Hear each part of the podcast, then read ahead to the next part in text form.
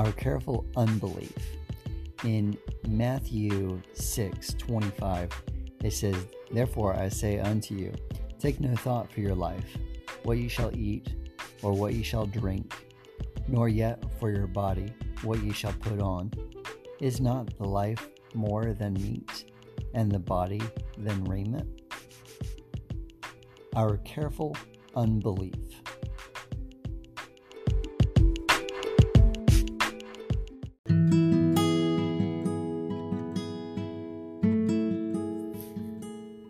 Jesus summed up common sense carefulness in the life of a disciple as unbelief.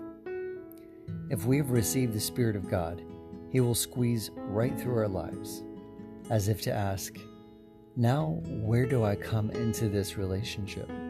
This vacation you've planned, this new movie that you want to see. And He always presses the point until we learn to make Him our first consideration. Whenever we put other things first, there is confusion. Do not worry about your life. Don't take the pressure of your provision upon yourself. It is not only wrong to worry, it is unbelief. Worrying means we do not believe that God can look after the practical details of our lives. And it is never anything but those details that worry us. Have you ever noticed what Jesus said would choke the word he puts in us? Is it the devil? No, it's the cares of this world.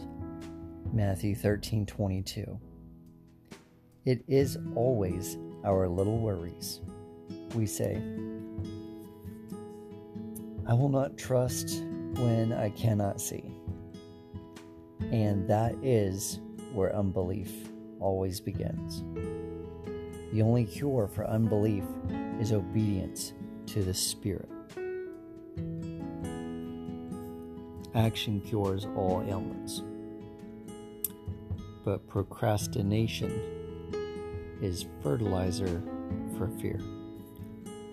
The greatest word of Jesus to his disciples is abandon. Our careful unbelief